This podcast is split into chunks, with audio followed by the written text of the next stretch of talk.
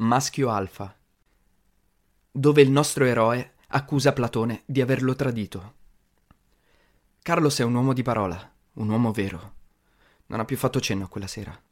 Siamo rimasti buoni amici. No, non è una frase fatta, è la pura verità. Da circa una settimana ci vediamo quasi tutte le sere e passiamo il tempo ai murazzi come ai tempi di Antonio, parlando del più e del meno, anche se non abbiamo molti argomenti in comune. Alla peggio stiamo zitti. Suona la chitarra anche lui, ma nel repertorio italiano, in cui si produce spesso pensando di farmi un piacere, non va più in là di Vasco e Battisti. Al massimo De André. Alla terza marinella comincio a dar segni di cedimento e all'altezza di Albachiara mi viene voglia di suicidarmi. So che lo fa per me, ma non si rende conto che i miei gusti musicali spaziano in orizzonti decisamente più ampi ed internazionali. Lo seguo più volentieri quando mi suona qualche morna del suo paese, una specie di blues tipico di Capoverde, non esattamente il mio genere, ma se non altro interessante a livello folclorico.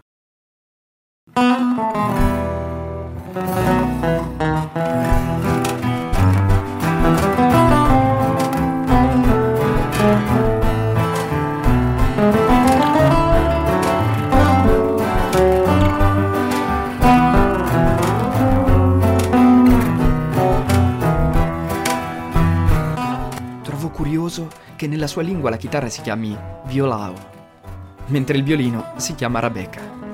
La sua cantante preferita è Cesaria Evora, ma il suo idolo è Eugenio Tavares, il poeta romantico che ha influenzato la musica dell'Isola Brava. Carlos è originario di Nova Sintra, il capoluogo dell'isola. Qui la morna si suona con un tempo lento e struggente e i testi parlano soprattutto d'amore. Comunque, per quanto io mi sforzi di apprezzare questo genere, i gusti musicali di Carlos non fanno che confermarmi la distanza siderale che esiste fra noi. Da un altro non lo sopporterei. È anche da questo che capisco che gli voglio bene. In questa fase della mia vita mi sentirei solo al mondo se non ci fosse lui. Devo ammettere che qualcosa in lui ha incominciato a piacermi. La sua è una fisicità maschia, ma non volgare. Non so esattamente da cosa dipenda questa assenza di volgarità. Forse dal suo portamento. Cammina come se avesse una corona d'oro in testa e un mantello rosso che gli pende dalle spalle, con lo strascico retto da due paggi immaginari. O forse dall'espressione imbronciata, che lo fa apparire riservato e scontroso. È come se sul suo corpo muscoloso, così desiderabile per le donne, ci fosse appeso un cartello con la scritta Non toccare. O forse dalla luce dei suoi occhi, triste e magica. Come spesso i capoverdiani, Carlos ha gli occhi chiari, ma non azzurri, di un colore appena un po' più chiaro di quello della sua pelle. Solo nei gatti mi è capitato di vedere occhi simili. Forse Carlos è bello, non saprei dirlo. In ogni caso è un maschio alfa, su questo non ci sono dubbi. Nel regno animale, il maschio alfa è quell'esemplare che si distingue nettamente nel branco, imponendosi sugli altri non con la forza, ma per caratteristiche che gli sono proprie. Nella specie umana si tratta di un soggetto sempre molto diretto. Infonde una sensazione di sicurezza, è dominante ma senza mai essere aggressivo non gli interessa piacere, non scende a compromessi. Sa che alla fine potrà ottenere esattamente quello che vuole, il che non necessariamente coincide con il successo.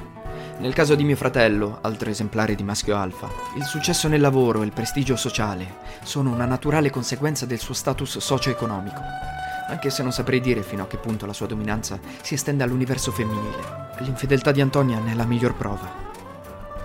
Nel caso di Carlos, che, pur essendo un principe nella sua isoletta, occupa una posizione infima nella scala sociale del mondo occidentale in cui si è trasferito, il successo non ha alcuna importanza. Se ne avesse, accetterebbe di farsi ingaggiare come spogliarellista nei locali per tardone arrapate. Ma come ho già detto, questa idea lo disgusta. Essere un maschio alfa può anche significare scegliere una dignitosa solitudine.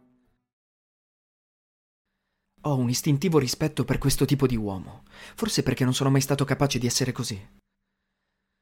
Carlos ha una vera passione per la birra, di cui è un grande intenditore. Mi ha spiegato con un certo sussiego che non è un amante del grog, il rum di canna da zucchero tipico di Capoverde. La considera roba per alcolisti, un intruglio che ha rovinato troppa gente a Sant'Antao e in altre isole. E ha aggiunto che, sebbene non gli dispiaccia la birra coral tipica del suo paese, non la trova abbastanza aromatica per i suoi gusti almeno da questo punto di vista è decisamente cosmopolita. A forza di seguirlo in giro per i pub mi sono fatto una cultura. Bitter Ale, Strong Ale, la mitica Bulldog, Stout, Dortmunder, Roach Beer, rarissima birra affumicata, Barley Wine, Bock e Doppelbock, Isbock, Lambic, la Keller Beer non filtrata e a bassa fermentazione, le favolose birre trappiste e poi la Weissbier, birra di grano. Carlos dice che è la migliore per uno come me che non regge l'alcol. Quando mi vede sbronzo mi prende per un braccio e mi porta a fare la nanna, come dice lui. Si esprime come se fossi un minorato mentale e probabilmente non ha torto. In effetti, quando sono brillo dico idiozie. Faccio scherzi da deficiente, rido a crepapelle. Qualche sera fa, mentre parlavamo, senza nessun motivo ho rovesciato un boccale di birra sui rasta di Carlos e la sua faccia interdetta, con gli occhi color rame fissi su di me come quelli di una statua, mi è sembrata così comica che sono quasi morto da ridere. Lui si è asciugato lentamente con il tovagliolo, senza dire niente. Poi mi ha afferrato per la collottola come un gatto stupido e mi ha portato fuori, lasciandomi cadere di peso sul sedile della macchina. Gli ho chiesto scusa, ma poi, mentre guidava, mi sono chinato sotto il volante e gli ho annodato insieme i lacci delle scarpe. Ha detto Oh, ma sei proprio scemo stasera. Ma non ha reagito. Mi sono addormentato sulle sue ginocchia, continuando a ridacchiare al pensiero di lui che si alzava e cadeva per terra lungo e disteso. Decisamente l'alcol, a differenza della droga, tira fuori il lato più surreale di me, una specie di folletto puc. Peccato non poter essere sempre sbronzi. Verso mezzanotte si è fermato davanti a casa mia e mi ha salutato. Siccome esitavo, si è allungato ad aprirmi la portiera, mi ha guardato come a dire Scendi, che aspetti? L'ho voluto io, meglio così. Stasera siamo seduti ad un tavolo al Dr. Sachs, dove ho molti ricordi e quasi nessuno bello. Quei pochi sono legati nonostante tutto ad Antonio. Spero di non incontrarlo, specie in compagnia di Elettra, sarebbe imbarazzante. C'è un gruppo nuovo che suona, siamo venuti apposta per sentirlo. Sono bravi, ma per qualche strana ragione la loro musica non mi eccita, anzi mi butta sempre più giù.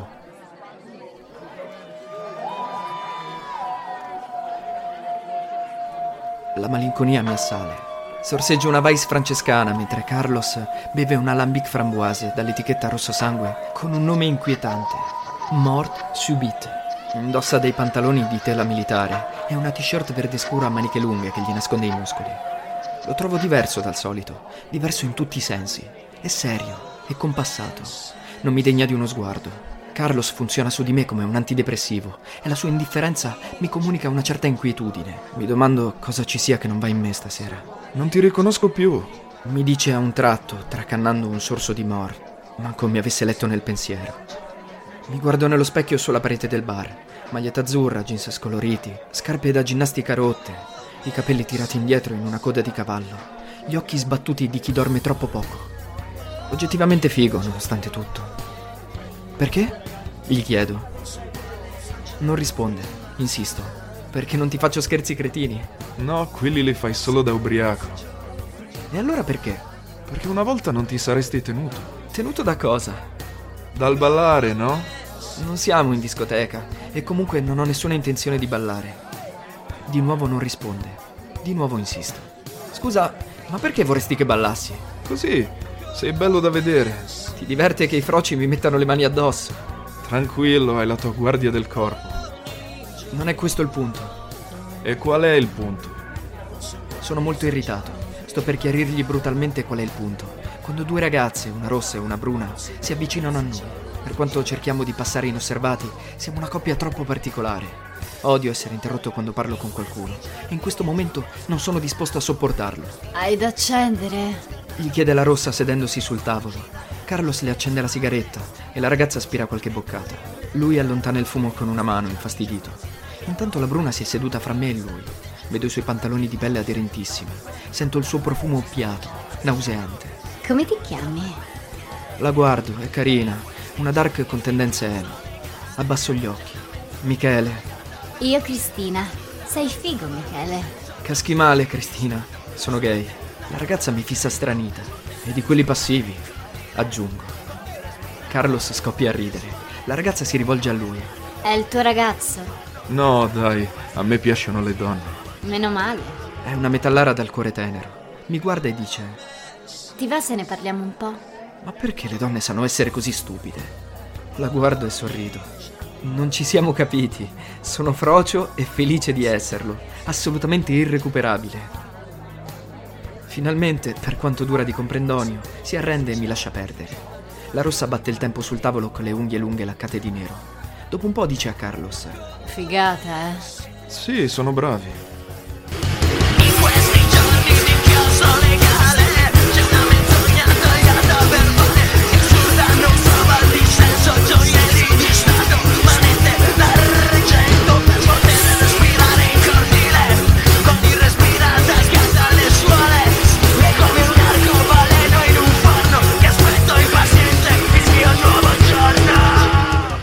Ti fanno il botto, vedrai. Se lo dici tu. Non prendermi per il culo per una volta che c'è un gruppo cittadino decente, cioè anche più che decente. Cristina interviene. Ma mica sono di Torino i Blue Vertigo, sono di Milano. Cazzo dici, questi sono i Subsonica, i Blue Vertigo erano quelli dell'Hiroshima un mese fa. E poi sono di Monza, non di Milano. Marlon è un figo da paura. Oh, ma non ne becchi una stasera, Morgan, non Marlon. Comunque ti sbagli, non sono mica loro. Il tastierista è quello degli amici di Roland. Non dire cazzate, su. Anche il cantante sa per questo. No, guarda, sono sicura, rileggiti il programma. La dotta disquisizione musicale a termine. Sto esaurendo la pazienza. Ma non c'è verso di levarsele dai piedi, anche perché Carlos non mi aiuta. Evidentemente non gliene importa niente di sapere cosa avevo da dirgli. E questo aumenta esponenzialmente la mia irritazione. La rossa si rivolge a lui con il garbo che la contraddistingue. Mi sta venendo il culo piatto, posso? Senza attendere la risposta scende dal tavolo e si siede sulle sue ginocchia. Lui tiene le mani a posto, ma non sembra indifferente. Di sicuro lei sente qualcosa di interessante attraverso i pantaloni, perché ad un certo punto si volta a guardarlo con stupore e ammirazione. La bruna incomincia a sua volta a stargli appiccicata. Lui le lascia fare. Ad un certo punto mi rivolge uno sguardo d'intesa. È evidente come finirà questa serata. Ed è altrettanto evidente che una delle due toccherà a me. Perciò, a scanso di equivoci, vado a pagare il conto per tutti e due ed esco.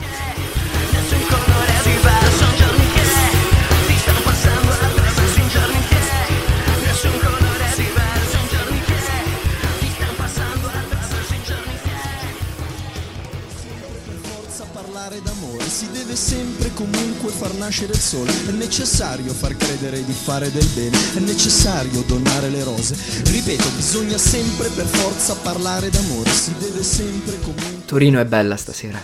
L'aria è fresca, piacevole, la notte è stellata. Si vede brillare l'orsa maggiore sopra l'eremo. Si sente il Po scorrere tranquillo. Passeggio sotto i portici di Piazza Vittorio con le mani in tasca, prendendo a calci una lattina. Il solo indizio del mio stato d'animo. Però ogni cosa è al suo posto. La mia città mi respira in faccia, mi fa sentire pulito e bene accetto in questo scherzo demenziale che è la vita. E io fingo di credere che sia tutto perfetto. All'improvviso un tossico mi abborda e mi chiede 10.000 lire. Lo mando a fanculo. Insiste. Mi mette le mani addosso. Qualcuno sbuca alle mie spalle e lo allontana con uno spintone. È Carlos. Il tossico se ne va bestemmiando. Non lo ringrazio. Non gli rivolgo neppure la parola. Ricomincia a passeggiare allungando il passo. Odio, potrei amare, tollerare, odio, quando mi portano ad odiare.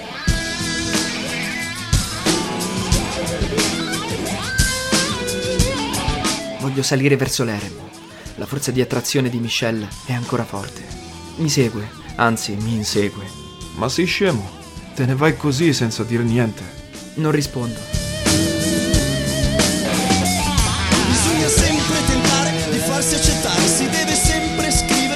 Testi d'amore. È necessario ogni volta mentire al nostro cuore, non sarebbe meglio liberarsi e confessare. Bisogna sempre... Mi afferra per una spalla e mi blocca. Strattono per liberarmi senza guardarlo. Mi stanno salendo le lacrime agli occhi. Non voglio che le veda. Oh, ma si può sapere cos'hai? Niente, lasciami. Dai, su, che c'è? C'è che non ho bisogno di altra merda. Mangiala se ti va, ma senza di me. Ricomincio a camminare a passi rapidi, con lo sguardo fisso sulla Gran Madre, spettacolarmente illuminata. Intravedo le arcate del ponte Vittorio Emanuele che si riflettono nell'acqua nera del Po, simili a grandi anelli d'oro. Sullo sfondo emerge dal buio la sagoma azzurra e misteriosa del Monte dei Cappuccini. Non capirò mai perché proprio Torino. Forse ora un po' sincero Odio ed è scomodo parlarne Odio, poi sembra di essere gli Stones Odio, è veramente un paradosso Odio, forse è meglio lascia stare Carlos si ferma un attimo a riflettere e poi mi raggiunge di corsa. Hai ragione, scusa. Dai, fermati, ti porto a casa. Ci incamminiamo verso la macchina. Portano ad odiare Durante il viaggio non pronuncio una sola parola. Sono di umore nero. Poi all'improvviso, mentre ci stiamo avvicinando alla mia villa, dico: Voglio vedere le stelle cadenti. È una richiesta oggettivamente idiota e non è neppure il periodo giusto, ma Carlos non solleva obiezioni. Inverte la marcia, attraversa il ponte Isabella e mi porta al colle della Maddalena, percorrendo la strada dei morti. Sono troppo depresso per cogliere l'ironia inconsapevole di quella scelta. Ferma la macchina in una piazzuola al Parco della Rimembranza. Ci stendiamo a naso in su in un prato non troppo pulito e ci mettiamo in attesa. Non cade nessuna stella. L'orsa maggiore è sempre al suo posto, saldamente incastonata nel cielo. Carlos rompe il silenzio con una frase d'atmosfera. Cazzo, una pantegana. Dove? Niente, se n'è andata. La brezza notturna è pungente. Ho mal di stomaco.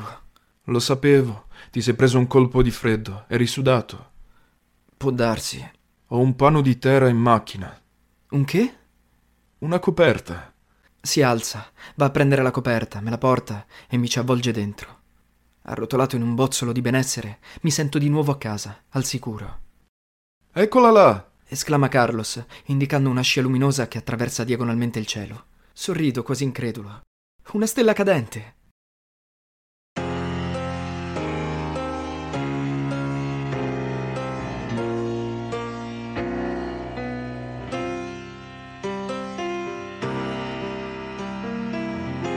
Devi esprimere un desiderio. Anche tu. Allora esprimiamolo tutti e due. Mi mette un braccio intorno alle spalle e mi stringe a sé, continuando a fissare il cielo.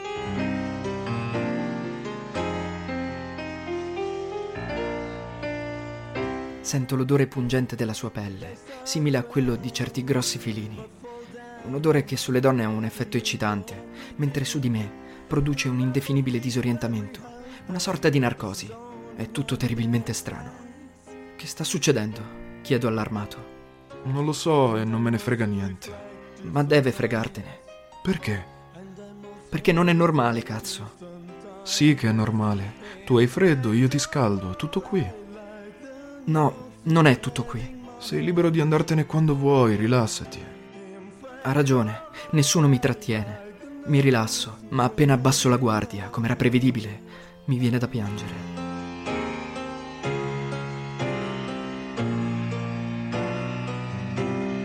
Che c'è? Fanculo Platone. Eh? Mi ha tradito. Il bello non è il bene, la bellezza non salva. La forma è una strategia della materia. Le serve per conservare se stessa.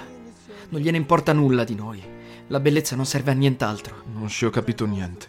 Per forza, l'ho spiegato alla cazzo. In sostanza, Carlos, la bellezza è una fregatura. Quando invecchierò sarò solo come un cane. Non mi cercherà più nessuno. Perché dici così? Perché lo so. Io non sono come te. La mia è una bellezza fragile, di quelle che non resistono al tempo. Vuoi dire che mi trovi bello? Sì, almeno credo. Ma la tua è una bellezza virile. Gli uomini come te invecchiano rimanendo interessanti. Invece quelli come me, a 60 anni, rischiano di assomigliare a delle vecchie lesbiche. È terribile. La sola idea mi terrorizza. È una fortuna che alcuni dei ragazzi più belli del rock siano morti giovani. Erano troppo adolescenti per poter invecchiare. L'adolescenza è una condizione esistenziale, non uno stadio della vita. Se non coincide con l'età anagrafica, il disastro è assicurato. Che c'entra il rock? È troppo lungo da spiegare.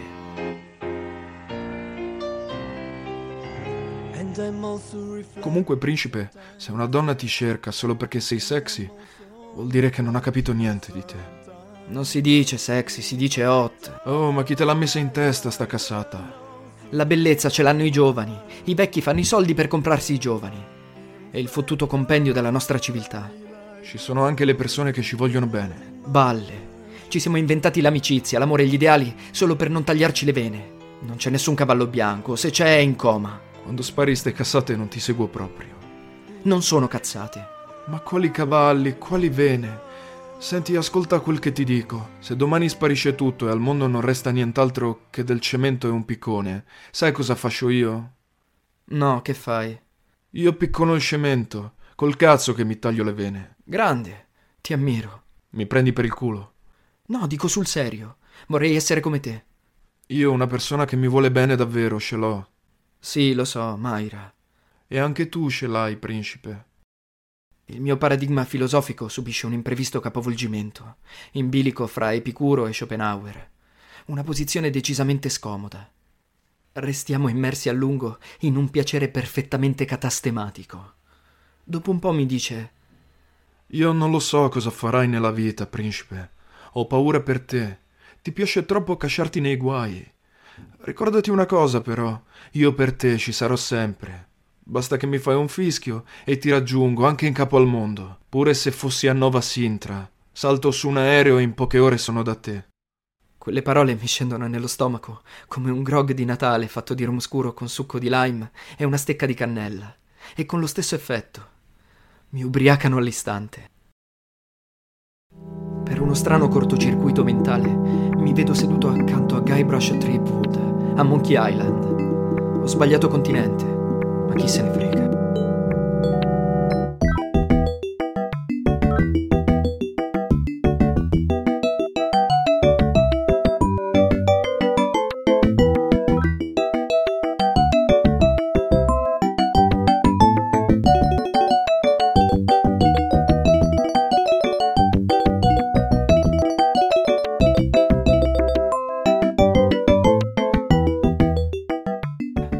Appoggiò la fronte contro il suo petto.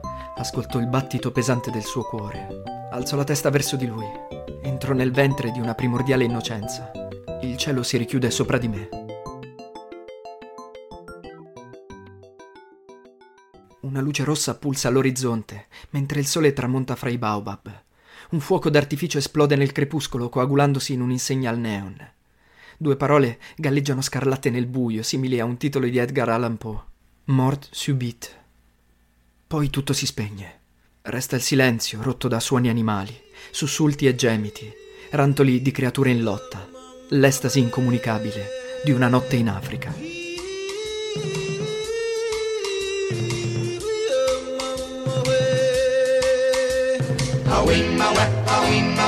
awimawe awimawe awimawe awimawe awimawe awimawe awimawe awimawe awimawe awimawe awimawe awimawe awimawe awimawe